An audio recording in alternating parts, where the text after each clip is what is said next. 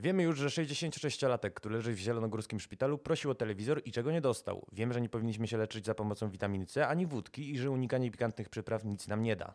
Wiemy też, jak myć kciuki i jak naciskać dozownik mydła, podpowiem, że łokciem. Nie wiemy, jak z epidemią koran- koronawirusa poradzi sobie branża. Szczęśliwie w tym odcinku Polski w grze mam dobrowych gości, którzy spróbują mi na to pytanie odpowiedzieć. Jest ze mną Marta Fijak, lead game designer z jedenaście bit Studios. Dzień dobry. Robert Pużycki, współzałożyciel Walkabout. Dzień dobry. I Witold Tuchowski, redaktor obchodzącego dwudziestoczterolecie magazynu C D Action. Wszystkiego najlepszego. Kłaniam się, dziękuję. Zaczynamy.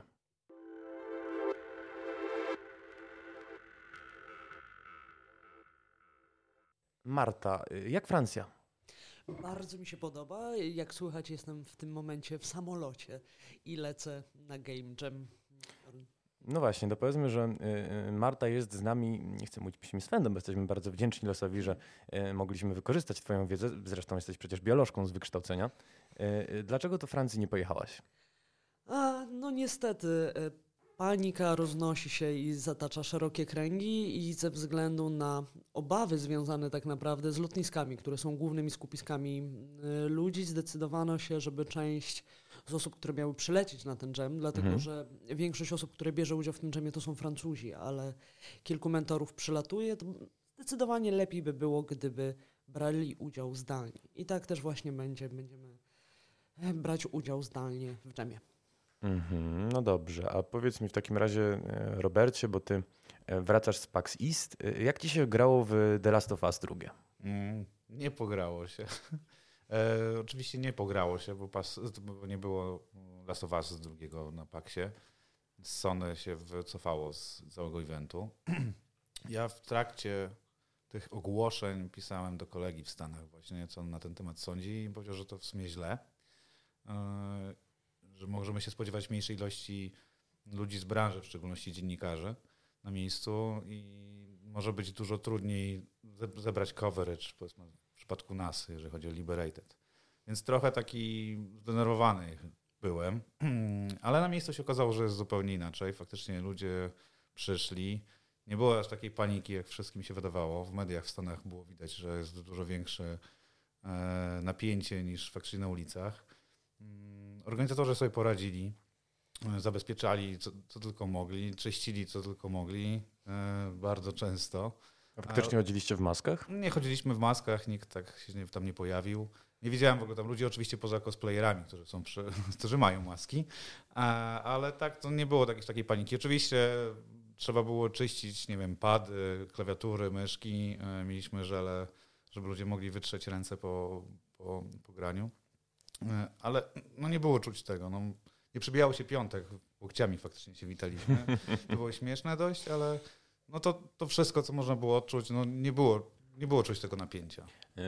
A powiedz mi, czy zgodzisz się z takim zdaniem, bo burmistrz Bostonu tuż przed imprezą zaapelował do Sony, żeby jednak The Last of Us drugie przywiozło, argumentując tym, że on wierzy w łączenie, nie w izolowanie, a to już było zresztą po tym, jak nie tylko Sony ogłosiło, że na imprezie nie będzie, ale też Capcom, Square Enix, Kojima Productions i P U B G Corp.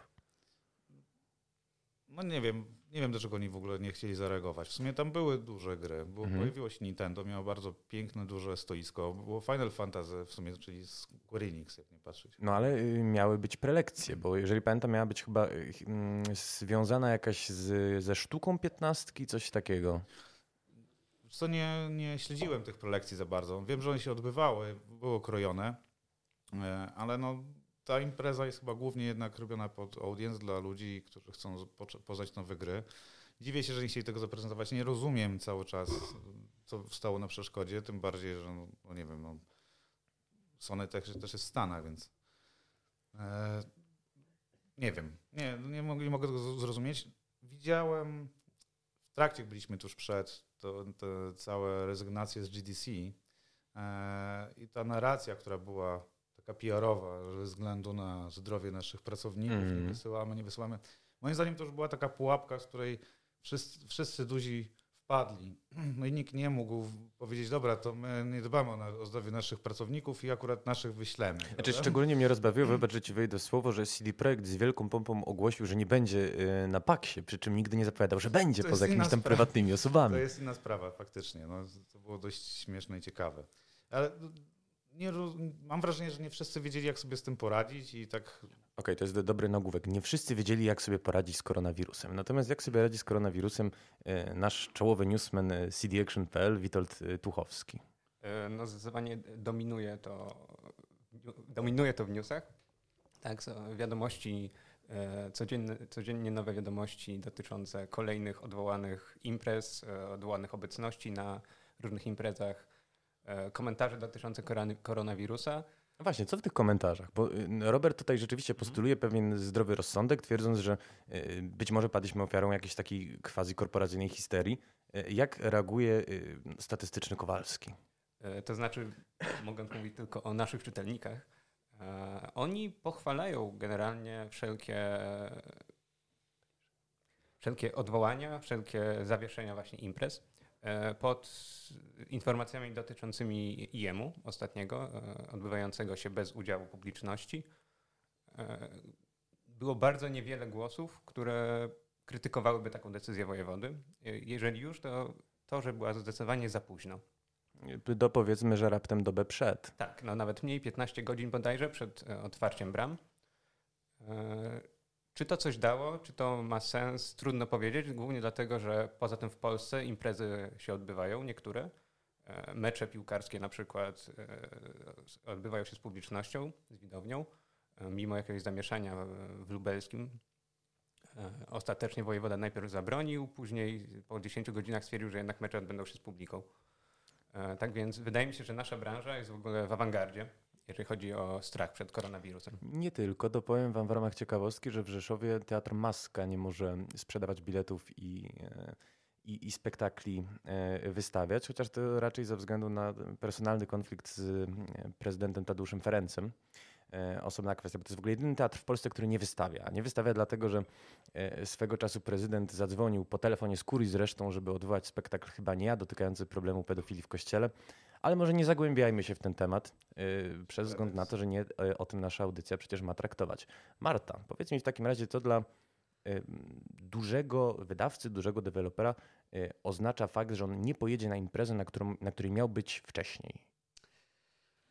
Tu są różne kwestie. No z jednej strony są to takie typowe kwestie dotyczące G D C i pewnego doszkalania się, pewnego dowiadywania się nowych rzeczy, ale też możliwości zaprezentowania rozwiązań, które mieliśmy. I wiadomo, tego typu imprezy dla deweloperów są też w dużej mierze boostem motywacyjnym i możliwością po prostu pokazania efektów swojej ciężkiej pracy.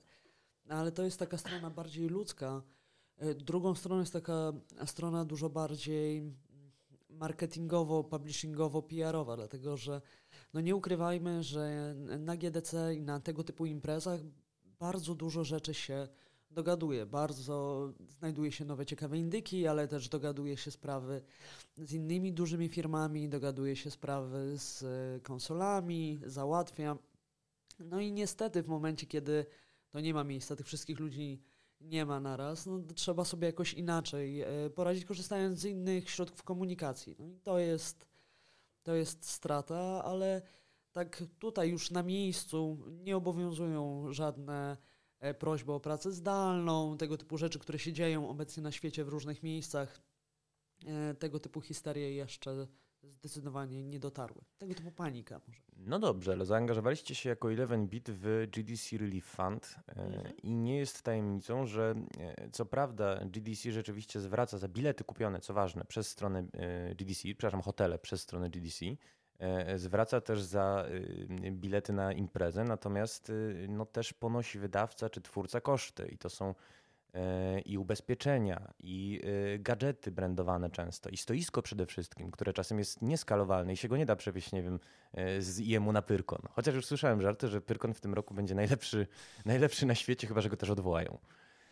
Czy no nie ukrywajmy, że w przypadku większych firm są to ryzyka, które są wpisane w pewne koszty. Takie rzeczy się czasem dzieją, ale problemem są sytuacje indyków, są sytuacje gier, które są tworzone przez dwie, trzy, dwadzieścia, trzydzieści osób, które nie mogą sobie pozwolić na tego typu straty, szczególnie, że G D C mogło być dla nich jakąś główną okazją złapania wydawcy, jakąś główną okazją złapania finansowania.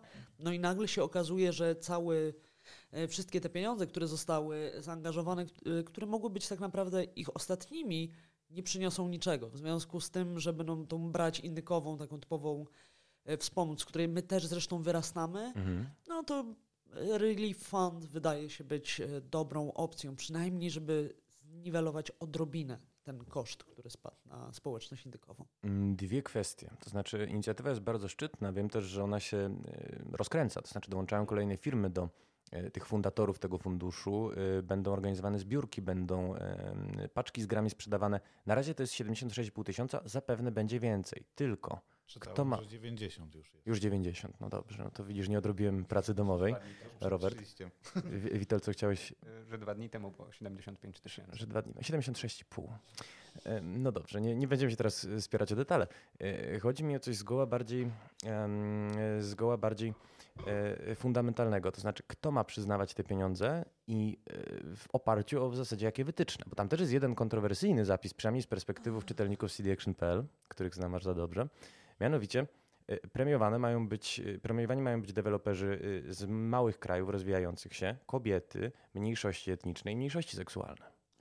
Tutaj już tak naprawdę zahaczamy o inny, bardzo szeroki temat, bo to jest temat, który też dotyka na przykład stypendiów na G D C. Jeżeli człowiek jest białym, heteroseksualnym mężczyzną z Europy albo ze Stanów, nie ma szans na żadne stypendium tak naprawdę z tych głównych w tym momencie. Tam może ewentualnie na jedno, bo reszta jest kierowana właśnie, kieruje się między innymi tego typu kryteriami, ale tak naprawdę no, pytanie, czy to jest po naszej stronie, żeby cokolwiek z tym zrobić, bo my nie jesteśmy w stanie. To jest fundacja, która się tym zajmuje, to jest fundacja, która będzie próbowała rozdzielić to między indykami. Jakich używają kryteriów i jak one będą ważone, nie jest to w pełni znane tak naprawdę, a więc tu ciężko. Wiemy, że inicjatywa szczytna, ale diabeł tkwi w szczegółach. Jak za każdym razem, niestety.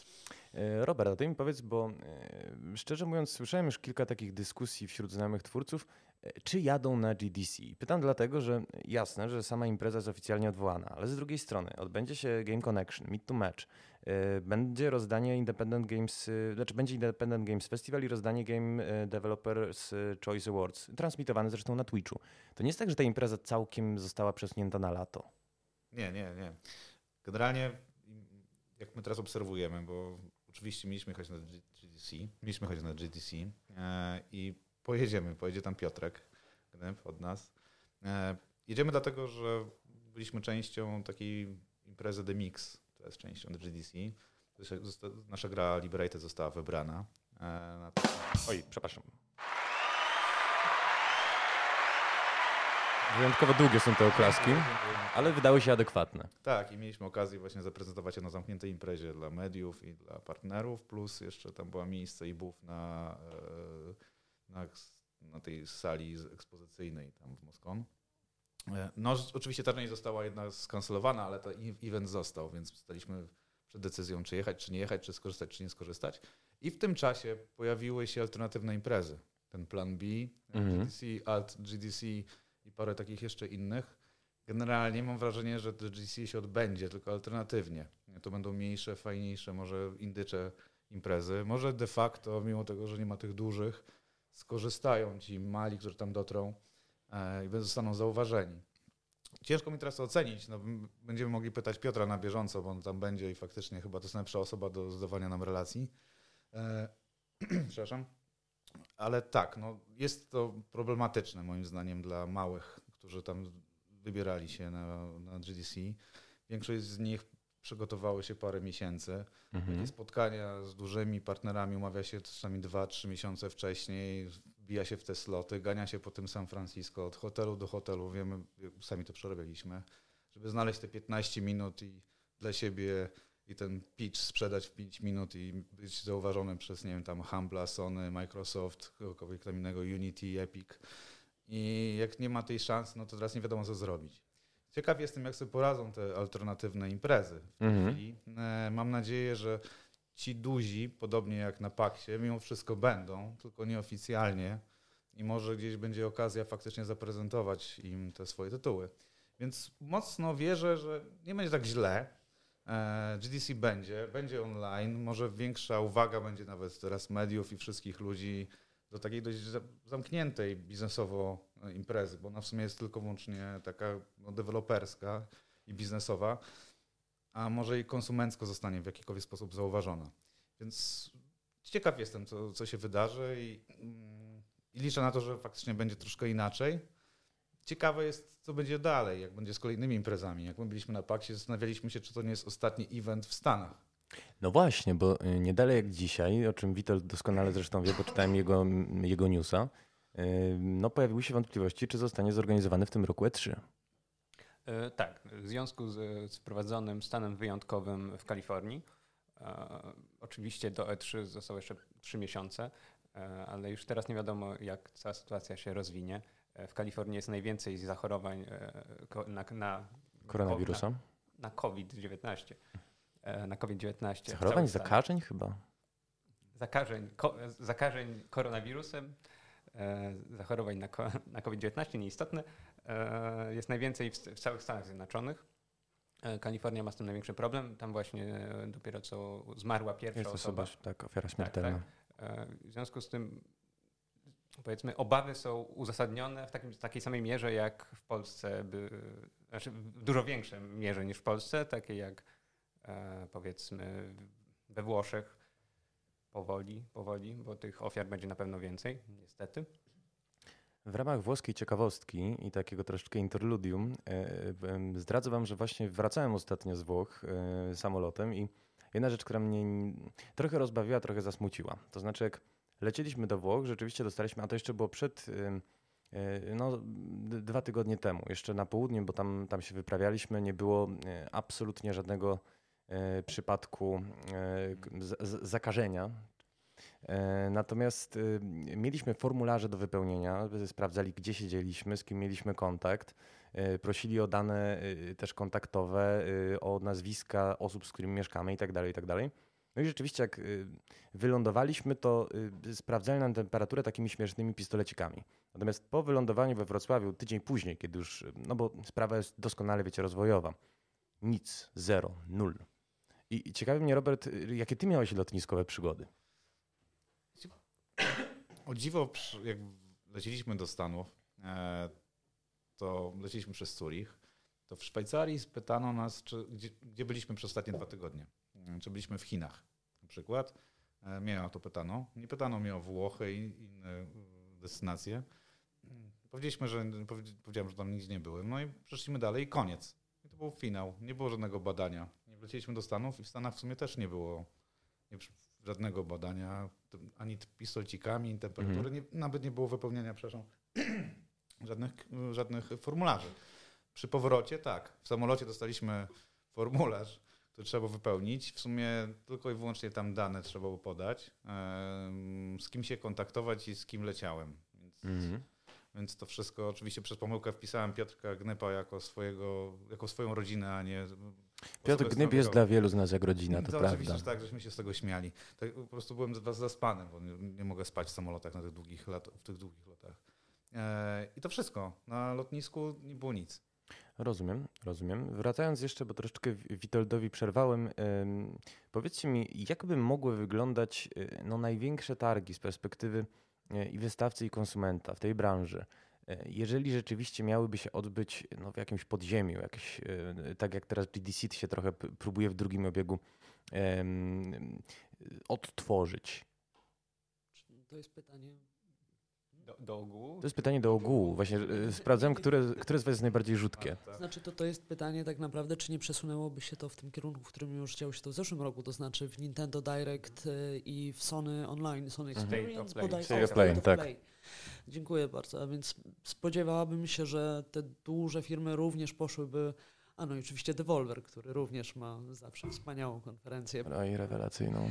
Tak, no więc spodziewałabym się mocnego ruchu w tę stronę, a jeżeli chodzi o tą część konsumencką, to znów pytanie. Ja nigdy nie miałam przyjemności być na E trzy, a więc też nie wiem, jak tam wyglądają indyki, czy indyki są w stanie mieć tam budki, czy jedynie w obrębie Humble Bundle i wsparcia jakichś po prostu publisherów w ten sposób. Nie no, wiesz, jak ja też nie będę hojraczył, bo byłem raptem raz. Natomiast z tego, co pamiętam, to gdzieś w okolicach tych głównych eventów się odbywają jakieś prezentacje bardziej prywatne, czasem w jakimś hotelu, czasem w jakimś wynajętym pomieszczeniu.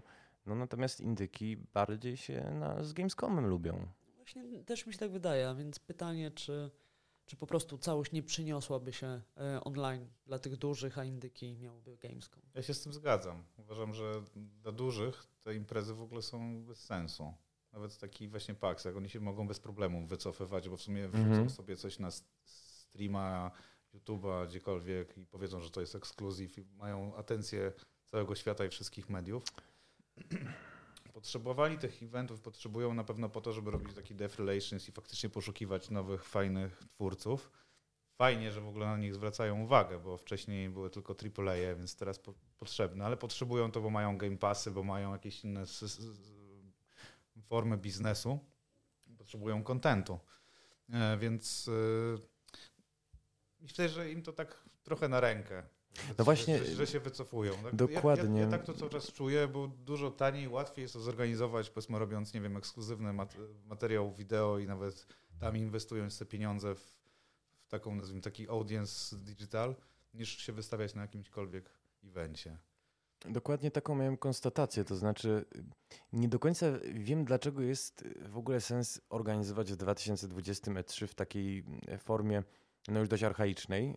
Poza tym, że jest to oczywiście piękne, romantyczne wydarzenie, które śledzimy bądź na miejscu, bądź przed ekranami monitorów.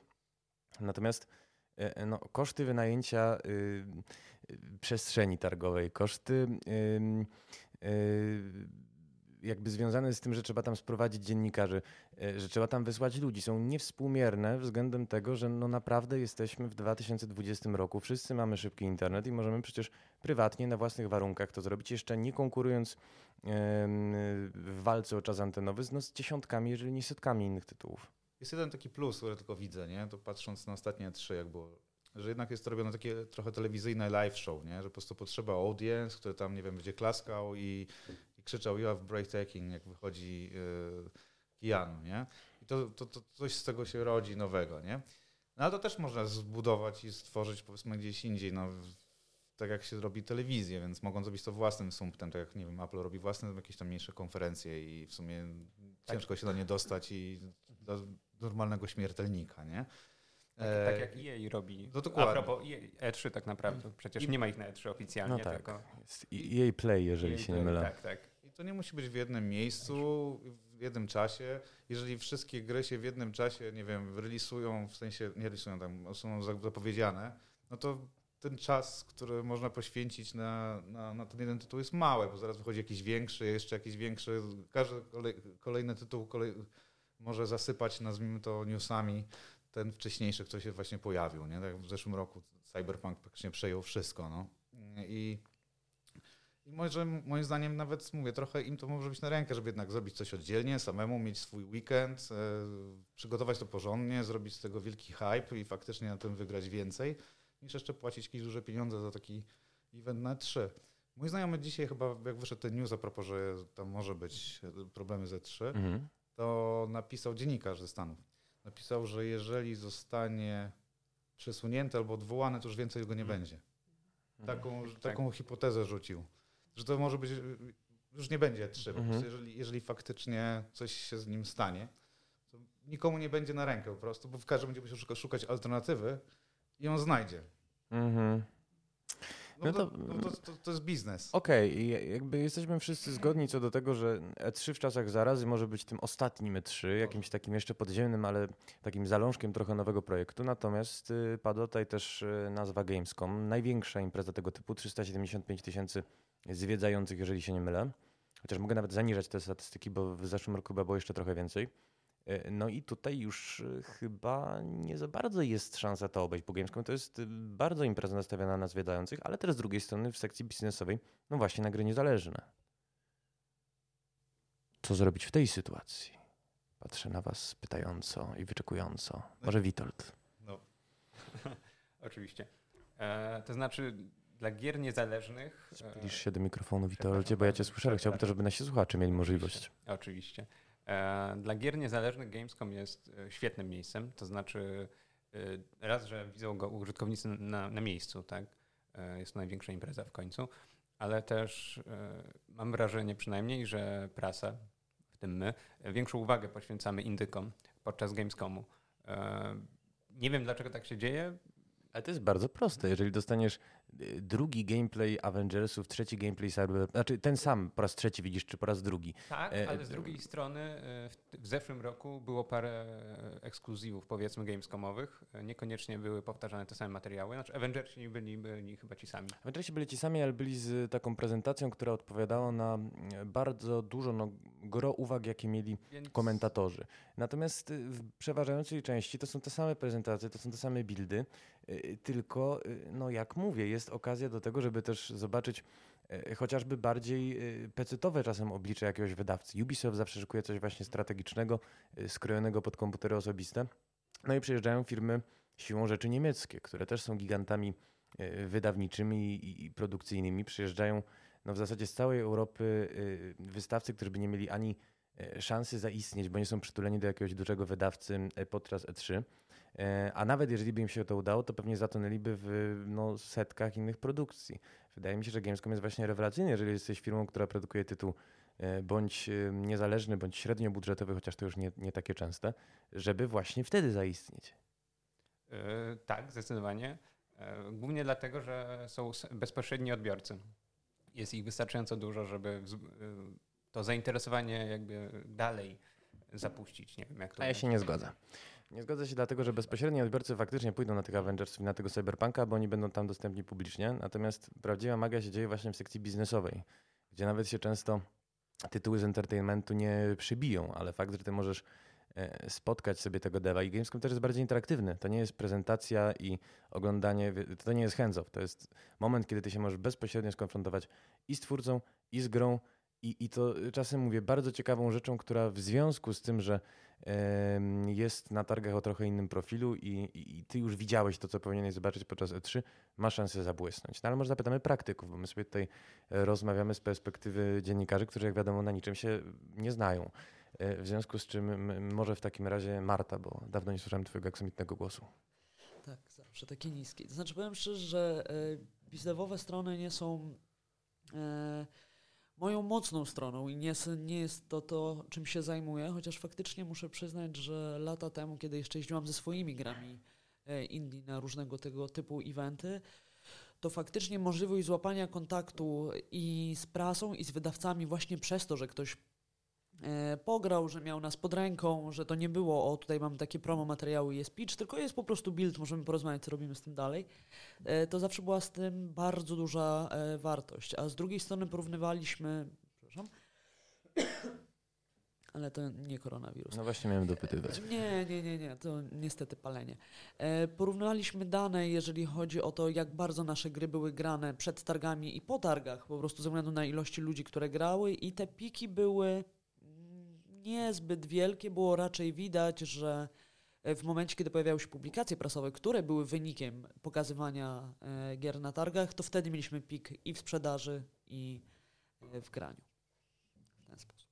Nie, no ja się zgodzę. Faktycznie Gamescom jest miejscem, w którym można nawiązać fajne relacje i biznesowe, ale też i zaprezentować tytuł szerszej grupie dziennikarzy, nawet zebrać mhm. feedback. To jest dobre miejsce.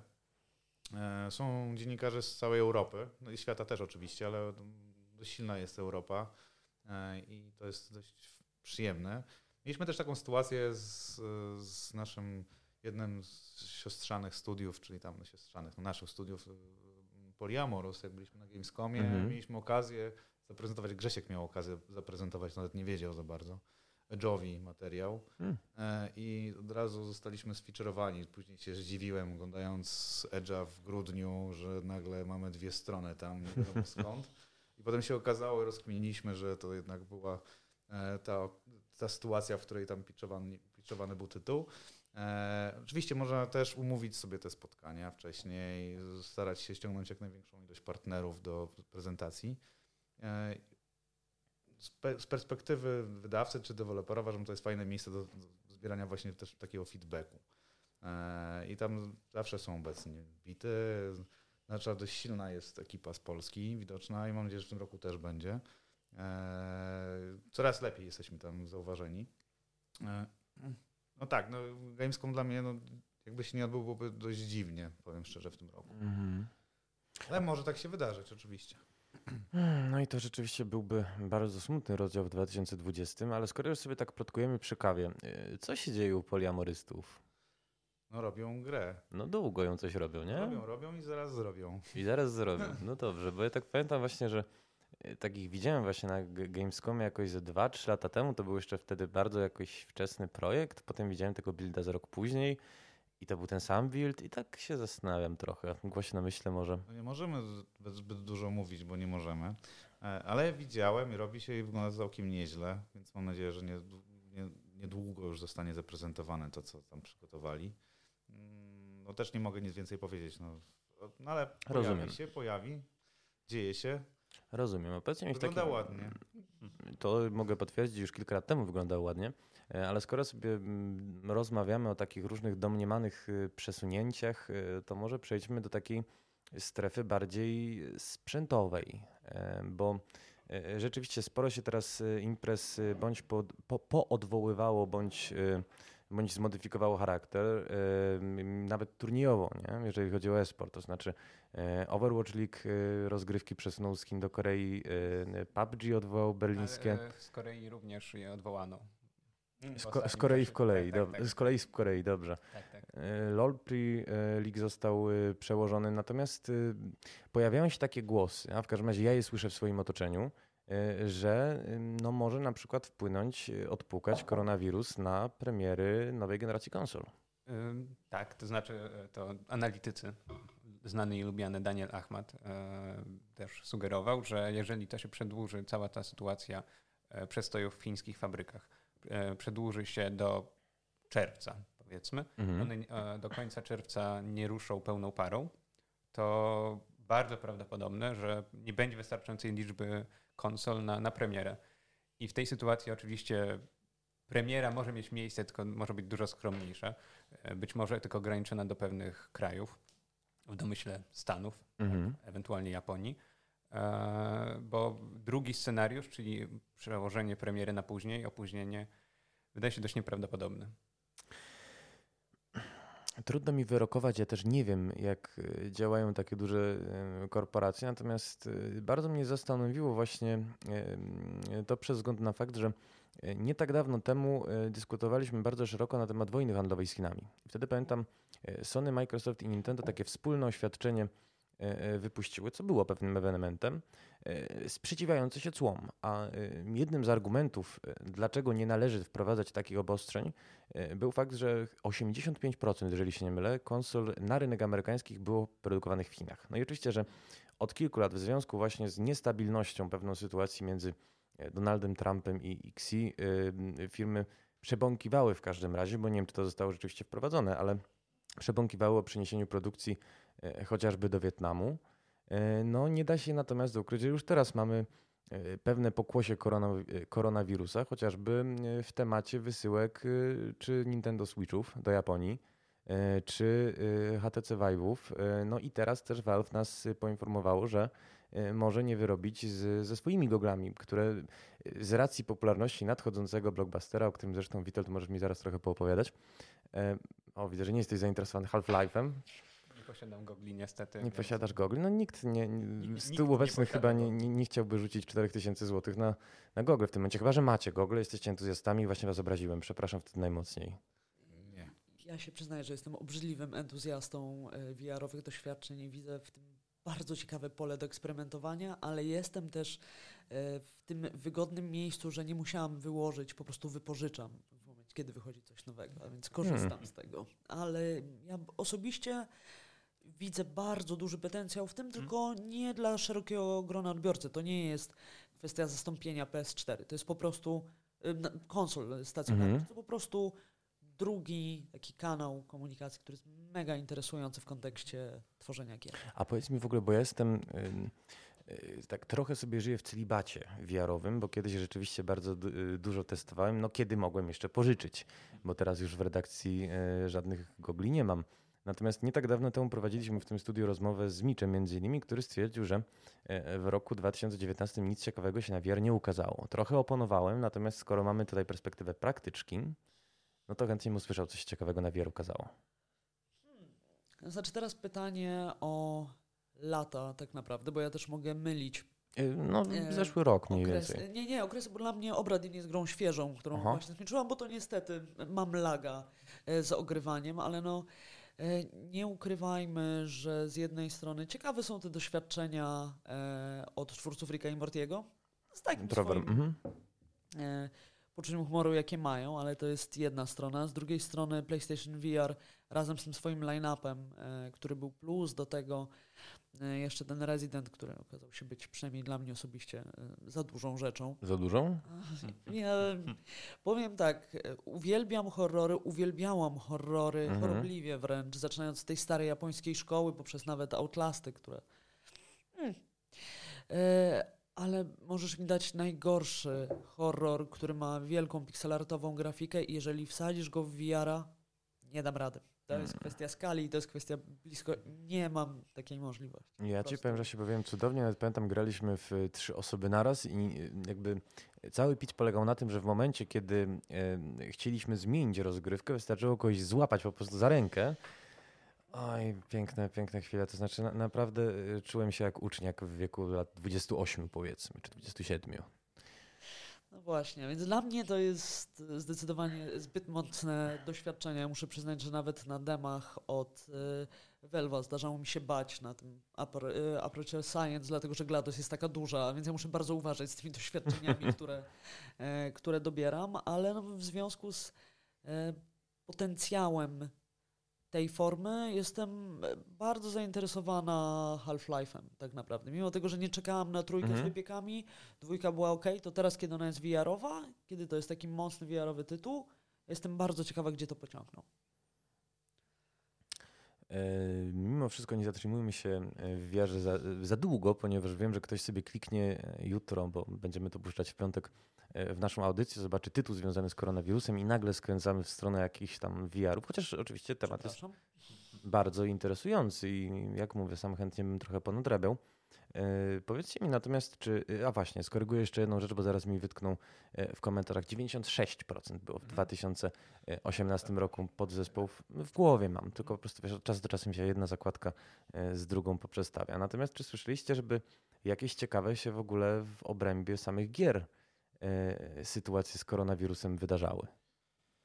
E, czyżbyś e, miał na myśli Plague Incorporation? A, być może, no, ja ciebie pytam. Tak, tak, znaczy jest to bardzo dziwna sytuacja. E, gra oczywiście przy, już po pierwszych informacjach e, dotyczących epidemii w Chinach od razu zyskała ek, kosmiczną popularność tam na miejscu e, i z każdym kolejnym krajem Kolejnym krajem opanowywanym przez koronawirusa, w tym kraju rośnie popularność plag. Tak. Problem z tą grą jest taki, że z jakiegoś powodu chiński rząd postanowił ją zbanować, nie do końca, znaczy podając powody takie, że jest niezgodna z... Ma nielegalną zawartość. Ma nielegalną zawartość, tak. Najprawdopodobniej chodzi o tutorial, w którym zaczyna się globalna pandemia w Chinach właśnie, co... Danej, znaczy w obecnej sytuacji mogę zrozumieć, że Chinom, Chińczykom się to niekoniecznie musi podobać. To jak takie profetyczne dość, nie? Tak, tak. A pytanie jeszcze dotyczące mapy, bo hmm. Chińczycy mają no, duże przywiązanie do rodzaju mapy, które jest i to jest też pytanie, jak tam wyglądają granice krajów. To może być jeden też z A, powodów. Faktycznie. Tak, tak, ale tam to, to, to jest tak, że tak naprawdę ta gra była tam dostępna, ona, nie była, ona do tej pory nie była w ogóle oficjalnie dostępna, ale działała, bo ona się pojawiła, nie wiem, sześć lat temu w Chinach, coś takiego i Chińczycy ją tolerowali. I nawet kiedy pojawił się scenariusz z fake newsami, który spekulowało się, że może być powodem ostatniego usunięcia, on się pojawił w grudniu. Grę usunięto tydzień temu czy półtora tygodnia temu, najpierw z App Store'a, a później ze Steama. No ale jest jeszcze dostępna w, na PlayStation cztery i Xbox One. No i sądząc po statystykach, mocno też w Chinach trenduje, bo dziesięć procent pobrań na iOS-a to jest kwestia od stycznia. Jak sam powiedziałeś, gra jest dostępna na rynku od lat kilku. Czy jakieś jeszcze może, Witoldzie, nasz dyżurny newsmanie, sytuacje specyficzne związane z koronawirusem przyszło ci opisywać w ostatnich miesiącach?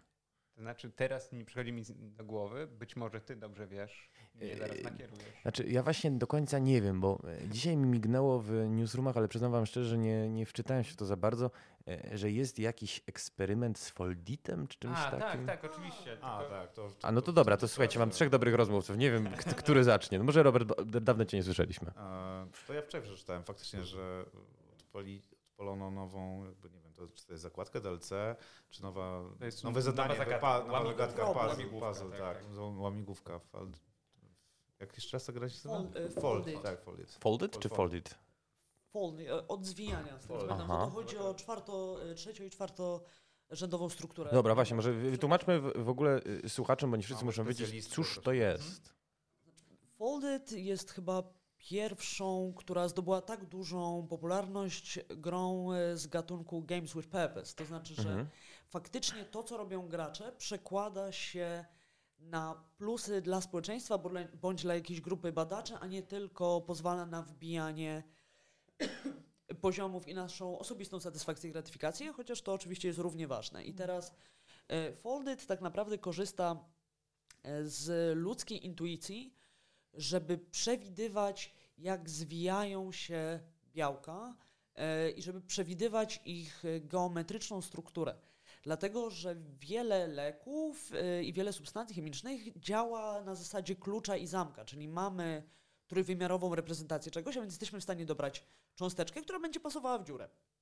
I dzięki temu dezaktywować, aktywować, bardzo różne rzeczy yy, odpalać. No i teraz nagle się okazało, że my mamy jakąś formę intuicji jako ludzie, jak one się powinny zwijać, jak je układać. W związku z tym, przez to, że bardzo dużo ludzi próbuje rozwiązywać tego typu problemy, to z tego, co pamiętam, ale tutaj musielibyśmy to jeszcze sprawdzić, yy, udało się jakiś czas temu stwierdzić, jak wygląda wirus yy, H I V, tylko w wersji u małp, mhm. bo on zaczął się tam, jaka jest jego faktycznie struktura, co pozwoliło potem yy, na dalsze badania w tym kierunku. No i teraz ta zbiorowa inteligencja jest również używana do koronawirusa. Genialne. Genialne, rzeczywiście. Nasz podcast Pięknie. musi się chylić pomału ku końcowi, ale chciałem was jeszcze zapytać o taką kwestię, no niezwiązaną nijak z game devem. To znaczy nie tak dawno temu Światowa Organizacja Zdrowia, która oczywiście trzyma rękę na pulsie i wystosowała też parę takich no, mega przydatnych informacji. Wiemy też dzięki niej właśnie, że około trzy przecinek cztery procent zakażeń się kończy śmiercią. Znamy też y, zalecenia, natomiast y, też alarmuje, że mamy do czynienia z czymś, co y, jest określane mianem infodemii. Y, y, no i apeluję do Facebooka i Twittera, żeby wprowadziły jakąś y, taką ściślejszą kontrolę nad informacjami, jakie y, upubliczniamy w mediach społecznościowych, ponieważ i nieprzypadkowo zacząłem właśnie od tego dzisiaj, dzisiaj naszą rozmowę. Szerzy się wokół koronawirusa mnóstwo różnych mitów i mnóstwo różnych fake newsów. Co wy najgłupszego słyszeliście związanego z, z epidemią w ostatnich dniach? Perhydrol dożylnie jest metodą leczenia koronawirusa. To była, była jedna z najgłupszych rzeczy, które słyszałam, szczególnie też, że faktycznie tego typu metoda zabije koronawirusa razem z nosicielem. Więc ciężko stwierdzić, ale te wszystkie altmedowe podejścia są z mojej perspektywy najbardziej niebezpieczne i też bardzo mocno się roznoszą. No a z drugiej strony nie wiem, czy Twitter i Facebook, znaczy to jest jedna rzecz, żeby to ograniczała, żeby ograniczała tą siejącą się panikę, rozsiewającą się panikę, ale mamy te media outlety i dwudziestoczterogodzinny cykl informacyjny, który cały czas nadaje, cały czas straszy, cały czas pokazuje. Na przykład te trzy przecinek cztery procent śmiertelności dla koronawirusa, mhm.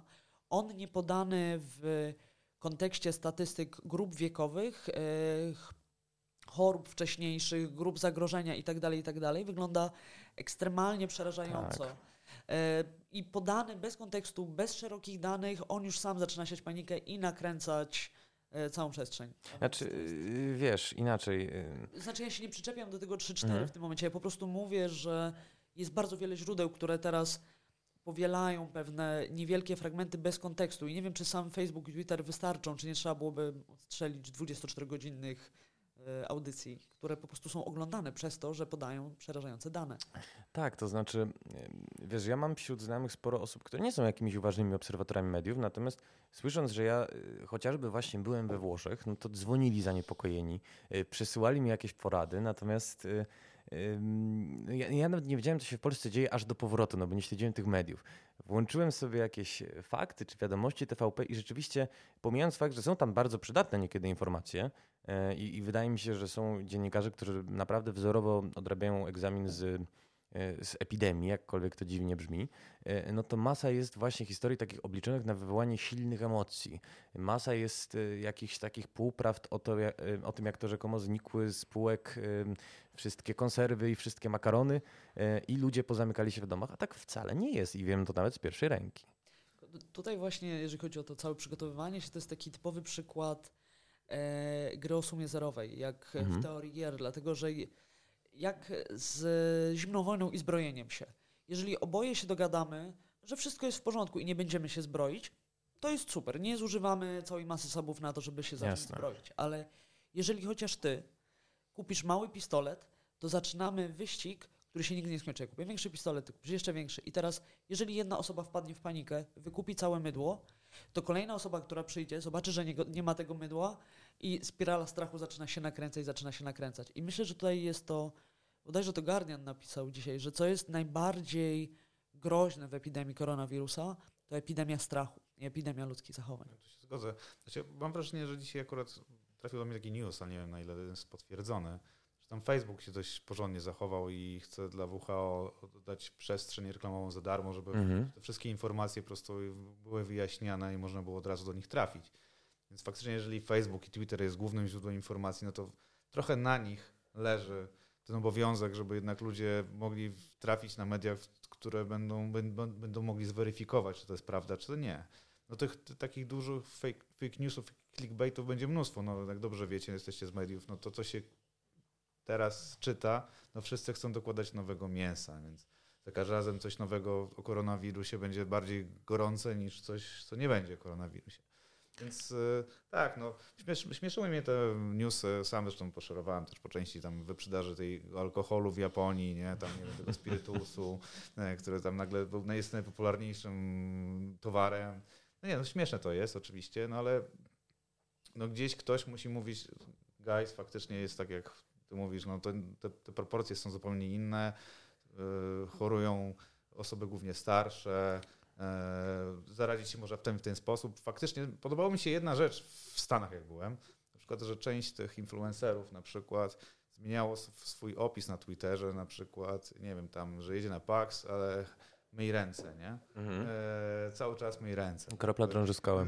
I, to, i wchodzi to, że ta, ta, ta, ta, ta odpowiedzialność powinna być na tych wszystkich, którzy w jakikolwiek sposób są w tym, w tym, w tym, w tym, w tym bąbelku, gdzieś tam nadają i powinni mówić, dobra guys, trzeba tak i tak. Wystarczy na razie myj ręce wystarczająco często. Nie kaszel na innych. Nie kaszel na innych, tak, uważaj. To, że będziesz nosił maskę, to nic nie zmieni. Po prostu dbaj o siebie, nie wiem, jak będziesz się czuł źle, nie wychodź z domu i tak dalej, i tak dalej. I tej paniki nie będzie, nie? I moim zdaniem to jest enough, chyba żeby jakoś tam trzymać to tak w tak, ryzach. Tak. Tylko podzielę się anegdotką, którą właśnie słyszałem wczoraj. Tak zwana historia prawdziwa. Rozmawiałem z tatą, był w aptece, po jakieś normalne leki. Przed nim była pani, która robiła zakupy przez dwanaście minut, co najmniej dwanaście minut i wykupiła cały zapas wody utlenionej na przykład, bo skończył się alkohol. Maseczek nie było już w aptece od paru tygodni, ale chwaliła się, że w domu zrobiła, dziękuję ci bardzo, zrobiła spory zapas z różnych miejsc. Więc tak, panika dotarła już do, do Polski. Ja tak, zresztą też słyszałem...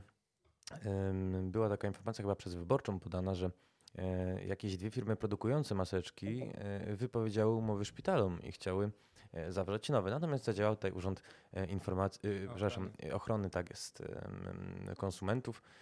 No i prawdopodobnie zostaną nałożone na nie kary, być może w wysokości dziesięć procent ubiegłorocznego przychodu. Natomiast nasza rozmowa musi się chylić ku końcowi. Jestem dzięki wam przeświadczony, że branża, a w każdym razie Walkabout, jedenaście bit Studios i magazyn C D Action są przygotowane na, na epidemię koronawirusa. Moimi gośćmi byli Marta Fijak, lead game designerka z jedenaście bit Studios.